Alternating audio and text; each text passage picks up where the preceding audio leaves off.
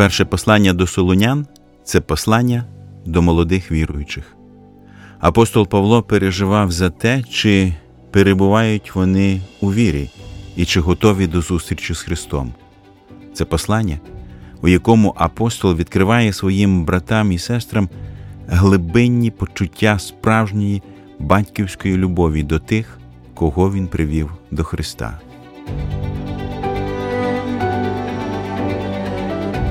Ви слухаєте подкаст Вивчаємо Біблію разом.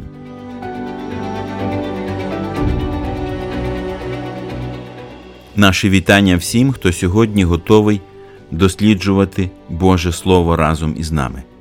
Перед мікрофоном Олександр Чмут, Ростислав Бабенко і Василь Новаковець. Сьогодні ми завершуємо вивчення першого послання апостола Павла до Солунян. Помолимося на початку. Господи, ми знову відкриваємо Твоє святе Слово. Благослови нас в цьому вивченні. Допоможи нам виконувати у практичному житті все те, що ми почуємо, і допоможи нам завжди бути готовими до зустрічі з Тобою. Амінь.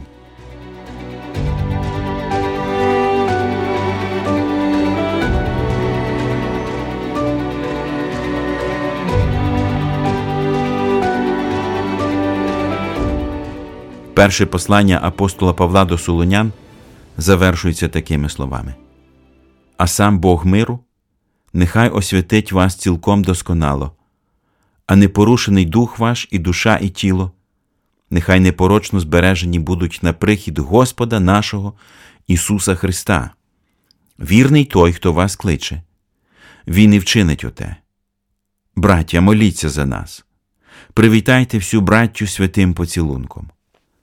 Заклинаю вас Господом цього листа прочитати перед усіма братами. Благодать Господа нашого Ісуса Христа, нехай буде з вами. Амінь. Це завершення послання схоже на молитву. І Павло згадує тут дух, душу і тіло віруючих. З його слів, всі ці три складових людини мають бути непорочними напередодні приходу Христа. Чому саме на це Павло вирішив звернути увагу?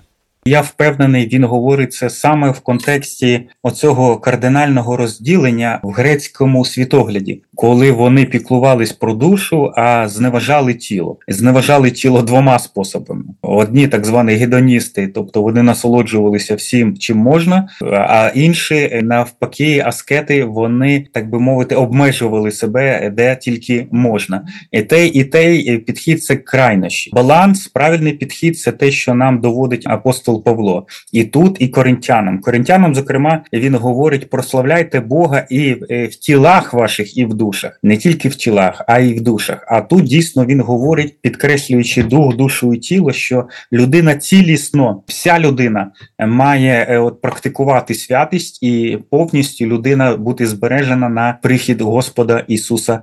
Христа, тому тут ми маємо саме у світлі ось цієї теми другого пришестя розглядати і дивитися. І як я казав, на мій погляд, тут така, так би мовити, заступницька молитва цитується Павлом, щоб він їм нагадує, він їх повчає, попереджає, і також він молиться за них. Він за них молиться, тому що це теж вплив. І я думаю, це дуже важливо. Іноді в семінаріях при роздумах над Словом Божим ми забуваємо цю практику і сили, що слід молитися, щоб Бог вів, щоб Бог допомагав розуміти ці істини, практикувати ці істини. Це не просто інтелектуальне заняття, це інтелектуальне заняття, але це не тільки інтелектуальне заняття, і тому слід на це звернути увагу. Павло, як ми вже звертали увагу, згадує дух, душу і тіло.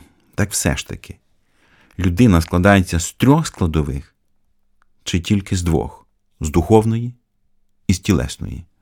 Багато хто, коли е, бачить це е, згадку про дух, е, душу і тіло, ну у контексті не бачить причини цієї згадки, а роздумують саме вже про вчення людину, то що називається в богосліві антропологія. І дійсно тут є різні думки, якщо це і, і зачіпати. Хтось каже, що людина, так би мовити, е, з двох частин складається, хто хтось з трьох, тому що ось тут, наче чітко сказано, дух, душа і тіло.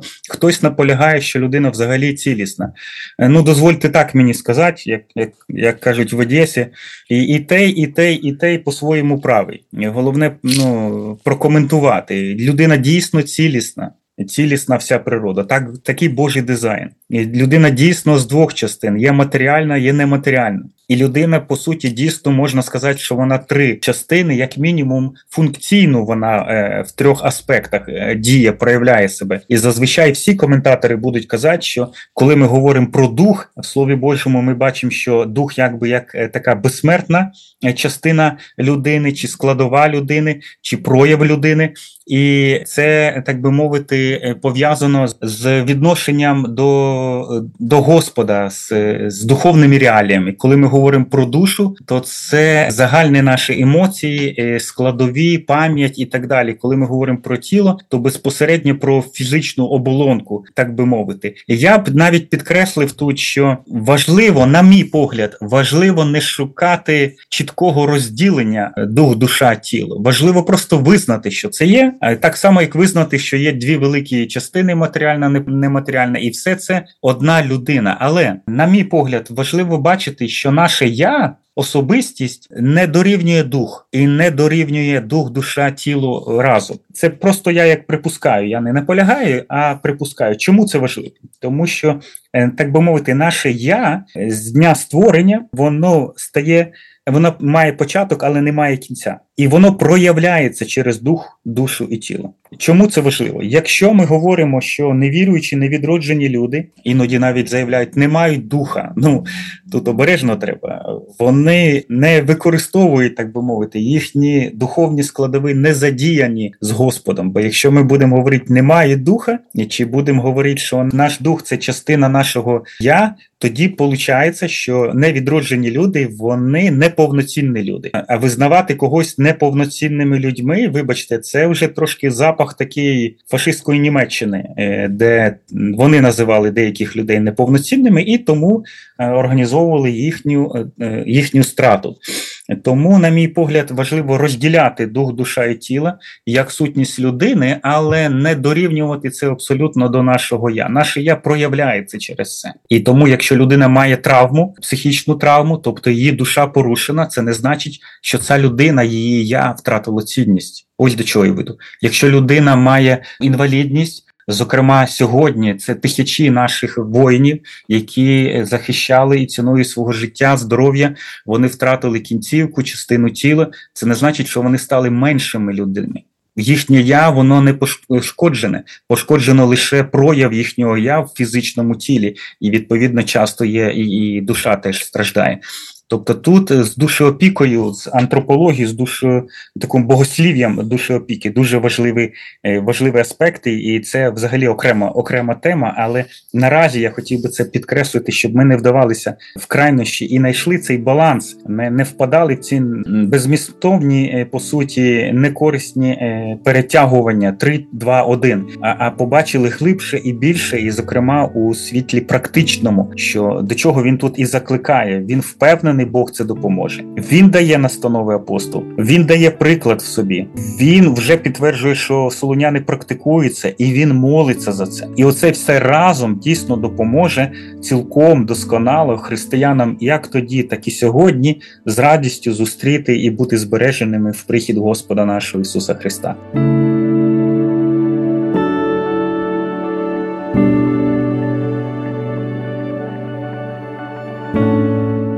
Біблія твоя ранкова кава, найочікуваніша зустріч та найтриваліший спогад.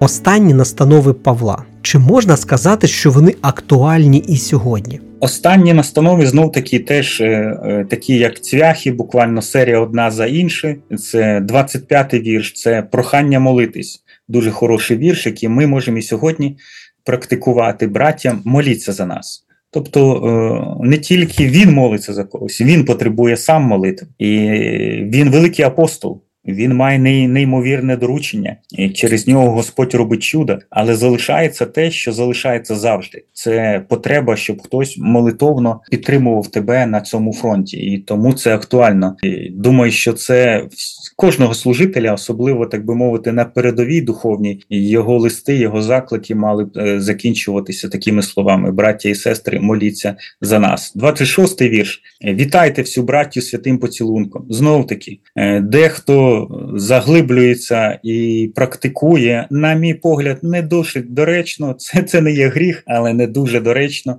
Е, зокрема, ну 80-х, ну ще в 90-х це практикували. Сьогодні це буквально нема. Коли брати з братами, сестри з сестрами, буквально уста до до уста, вони е, віталися і, і так думали, що це вони практикують святий поцілунок. Це не послідовно, тому що е, якщо це заклик для всіх, вибачте, тоді немає сенсу перед тобою брат чи сестра. Але очевидно, це ніхто не практикує. Це перший момент. Другий. Є два історичних моменти, чому, на мій погляд, недоречно так було практикувати. Ну і добре, що вже це не практикується. Навіть три моменти. Перший, якщо ви подивитесь записи, е, слава Богу, вже колишнього СРСР, зокрема Брежнєва, то при отриманні чергової нагороди він дуже дехто ну, з одною людиною любив цілуватися уста в уста. І вибачте, що так, але це дуже щось нагадує те, що практикували. Я думаю, не ну, не добре подражати цим цим людям, е, які створили ту ту імперію і самі собі навішували ці е, ордени. Другий момент історичний з юдаїзму. Я дуже скептичний, що поцілунок і навіть Юда. Коли прийшов е, в Гециманію, щоб зрадити Ісуса, це був поцілунок уста в уста. Скорше це був поцілунок уста до щоки уста до щоки. І саме в такому сенсі ми можемо дійсно практикувати не тільки сестри з сестрами, брати з братами, а сестри до братів і браті, брати до сестер. Головне, щоб воно було правильно і щире. І це і це ну нормальна, нормальна практика. І третій момент. Тут ми вже, якщо повертаємося в таку специфічну книгу, як пісня над піснями, і саме там ми бачимо, що закохані люди сьогодні ми тлумачимо це як один чоловік і одна жінка в шлюбі. Вони це їхнє виключне право, привілегія і насолода е, мати поцілунок уста в уста. І Я би цього саме тримався. В нашій сім'ї ми так і, і практикуємо. Дехто з маленькими дітками уста в уста цілується. Я думаю, що це не дуже ми своїх дітей вони прекрасно знають, що це унікальне, що ви будете мати, коли у вас буде свій чоловік і своя дружина, тому що у нас дві дві доці і і синок. Що і вони це розуміють, вони це бачать і спокійно, ну спокійно реагують в щочку, в лобік цілувати. Будь ласка, в 27-му вірші Павло закликає прочитати цей лист усім. Чому? Та і взагалі хто такі усі? Дуже важливий момент. Це сьогодні ми маємо доступ до друкованого чи е, в електронному вигляді слова. Раніше е, не те, що мало хто міг читати, а воно ж не так розповсюджувалось. Це було на сувоях, і це в одних копіях. Потім почався цей процес е, множення копій і так далі. Зокрема, після смерті апостолів Ісуса і авторів, по суті, авторів Нового Завіту. І тому звичайна практика, те, що ми бачимо, і початок книзі книги об'явлення, хтось один слух читає, а всі інші слухають. Саме так було це. Не було так, ну розшарити, скопіювати, зробити ксерокс. Ну це це, це практики буквально останніх років, в кращому випадку десятиліть. І то десятиліття, може два десятиліття останніх. Треба треба розуміти, що це це унікальність, те, що ми сьогодні сьогодні маємо. Раніше такого не було і по вартості, і по знанню, і і так далі. Тобто, е, читати читав хтось із відповідальних братів. І всі інші слухали, роздумували. Е, служитель, очевидно, міг потім прокоментувати це. А якщо якісь виникали питання, знов задати автору. І саме тому, е, очевидно, так і сталося. І ми бачимо потім друге послання до Солунян, де отримавши не деякі непорозуміння чи почувши, апостол додатково дає роз'яснення. Тому це хороша практика. Сьогодні, до речі, під час наших загальних богослужінь, особливо якщо у нас немає ще підготовлених, може покликання є, але немає достатньо підготовлених проповідників, але ж є люди, які вміють читати. І, до речі, це можуть робити і навіть сестри, бо це не є в чистому вигляді проповідь чи повчання. То чому просто не прочитати? Просто не прочитати, мати цей е, план і і читати уривками розділ чи піврозділу, як уже там вирішить, і проходити це читання перед цією церквою. І це буде не заміняти проповідь, але е, як частина нашого богослужіння, особливо в маленьких церквах, особливо там, де ну нема е, чи дуже обмаль підготовлених проповідників. Не треба пастору весь час по півтори години проповідувати. Хай він доручить комусь свою проповідь, скаже на півгодини, а іншому доручить на 15 хвилин прочитати якийсь текст, підготує це. Таки здраво підготує, завчасно підготує і практикує це. І це це нормально, це, це добре. Зараз моя єдина розрада це Євангеліє. Я читаю його щодня і щогодини. Тарас Шевченко.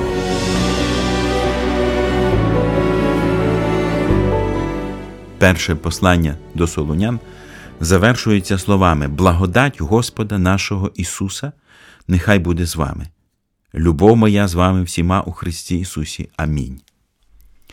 Зазвичай ці слова сприймаються просто як традиційне закінчення листа. Чи є в цих словах якийсь інший підтекст? Останній вірш в посланні благодать Господа нашого Ісуса Христа це класична фраза. Це, так би мовити, можемо сказати, що це особистий підпис.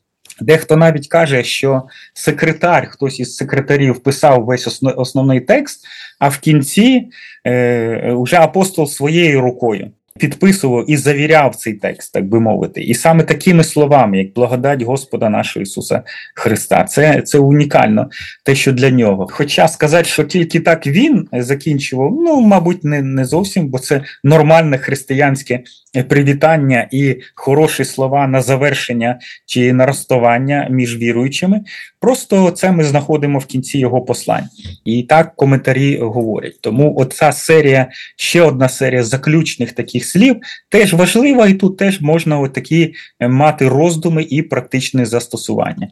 Отже, дуже стисло, про що ми говорили протягом п'яти розділів. Перше е, послання до Солунян е, історично вважається, що з'явилось першим з під руки апостола Павла, і майже перше взагалі в каноні Нового Завіту. Воно розкриває нам атмосферу одної з перших церков. Воно розкриває нам е, серце служителя, як Павла і його співслужителя, зокрема Тимофія і Силуана. Воно передає ці почуття і як має бути душеопіка до новонавернених. І це ми яскраво бачимо в перших трьох розділів: заохочування, підбадьорування, спогади, молитви.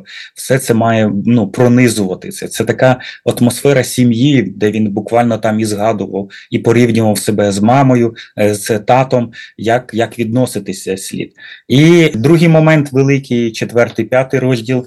Це, якщо бути більш точним, це кінець четвертого розділу і майже весь п'ятий розділ. І він дає роз'яснення на питання, яке виникло, що перші християни в очікуванні другого пришестя вважали, що ось воно прийде ще при їхньому житті, але дехто починав помирати. А як же з ними бути? А чи застануть вони? І тому Павло дає їм такі е, поступово покрокові пояснення, заохочення, нагадування і так далі. І саме цим пронизано друга частина послання до Солоня. І саме так вважається більшість коментарів, що загальна велика тема першого послання Солунян і навіть другого послання Солунян це другий прихід Христа. Другий прихід Христа. Для нас це дуже важливо. Це залишається актуальним при душеопіці, при настановах новонавернення. Тема есхотології має бути. Тема про вчення, про майбутнє має бути, бо ми очікуємо другий прихід Христа. Інша справа, чи слід е, детально математично розписувати, коли що буде. Отут уже б я радив би бути обережним. Не про це апостол говорить. Е, щонайменше не зразу про це говорить, а зовсім про інше. Він говорить це все в контексті їхніх труднощів в контексті того, е, що вони міняють світогляд з язичницького, з юдейського на християнський, на біблійний, в контексті того, що їх переслідують і вони терплять. Е, е, ну жили ж нормально, ну в лапках. А а тепер отакі от труднощі. Другий прихід Христа дає відповідь, дає потіху, дає завірення, якщо ми вже заходимо в перший розділ другого Солонян що буде праведний суд Божий, що ви отримаєте воздаяння, що вам буде потіха, що другий прихід для вас буде мир і радістю. А для тих, хто, на жаль, не послухався, відвернувся, більше того, переслідував вас, то буде суд. Бог праведний і він принесе суд. Тому ці істини очевидно залишаються актуальними і практичними на рівні церкві, і, зокрема, на рівні пасторської душі опіки сьогодні.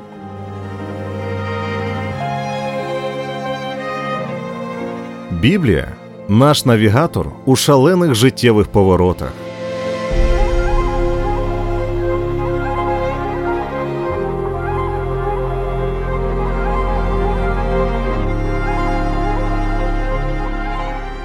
Отже, сьогодні ми з вами, друзі, після кількох тижнів захоплюючої подорожі сторінками першого послання до Солоня, нарешті завершуємо вивчення цієї книги. Сподіваюся, що ви зможете тримати в своїй пам'яті важливі моменти, які стосуються цього послання. А саме, перше послання до Солонян це одне з перших послань, написаних рукою апостола Павла.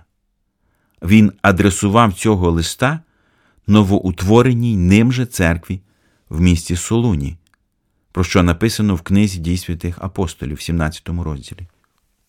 Головна тема цього послання це готовність віруючих до зустрічі з Христом в момент Його другого приходу на землю. Про це згадується в кожному з п'яти розділів. Послання ділиться на дві частини. Перша частина міститься у перших трьох розділах і завершується словом Амінь. У цій першій частині апостол нагадує солонянам про три речі. Перше те, як саме вони навернулися до Бога від ідолів. Друге, як поводився апостол Павло, перебуваючи серед них. І третє це бажання зустрітися особисто, щоб переконатися в тому, що солоняни продовжують залишатися в вірі.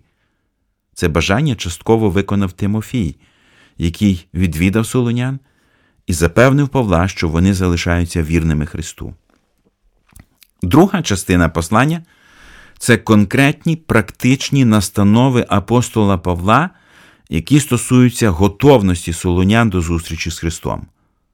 Зокрема, це стосується їхньої моральної чистоти.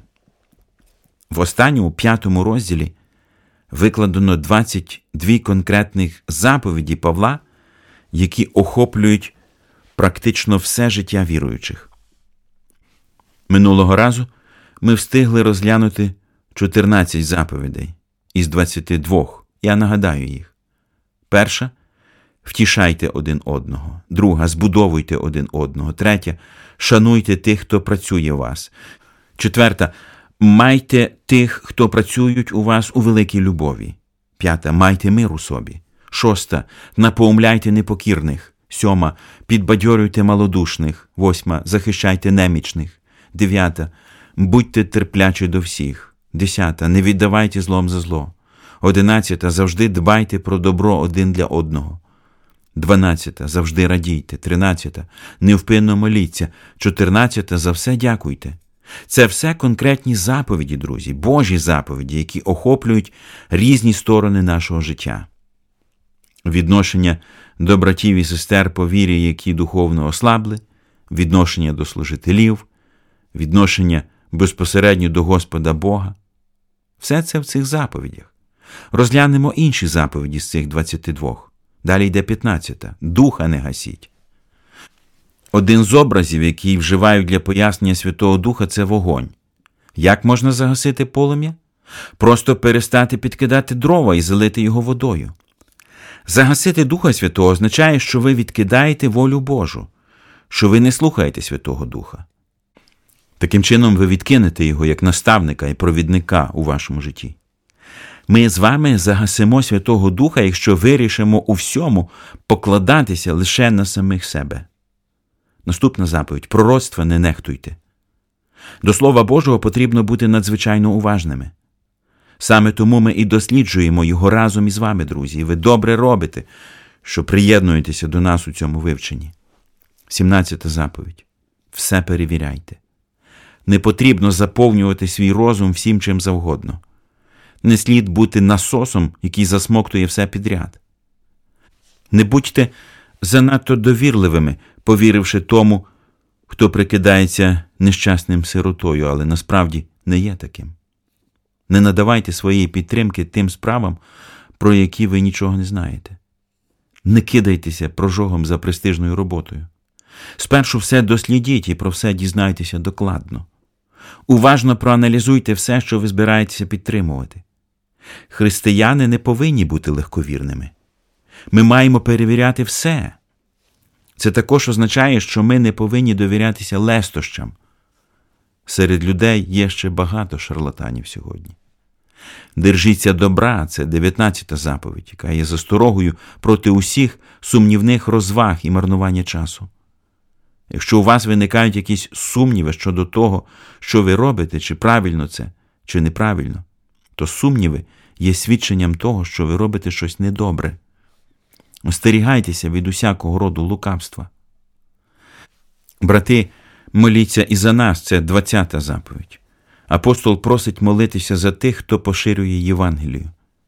Ми не молимося за апостола Павла сьогодні, але ви можете молитися за нас, тих братів і сестер, які свідчать вам про Господа. Ви можете молитися за свого пастора і за місіонерів. Вони також будуть вдячні за ваші молитви. Вітайте усіх братів святим поцілунком. Це також заповідь. 21 заповідь. Вона говорить про те, що між братами і сестрами мають бути дуже близькі стосунки, типу сімейних, де ми маємо спілкування через дотики, так би мовити. Це дуже близько. І це свідчить, що нас нічого не розділяє, що ми одне ціле. Закликаю вас Господом прочитати цього листа всім братам. Це 22 заповідь. І можна так сказати, що ми з братами виконали її, прочитавши цього листа для вас, і не просто прочитавши, а молитовно дослідивши його разом із вами. І ми дуже сподіваємося, що це вивчення принесло вам благословення. У наступному випуску ми розпочнемо досліджувати друге послання апостола Павла до Солунян. А на цьому наш випуск завершено. Божих вам благословень і до нових зустрічей!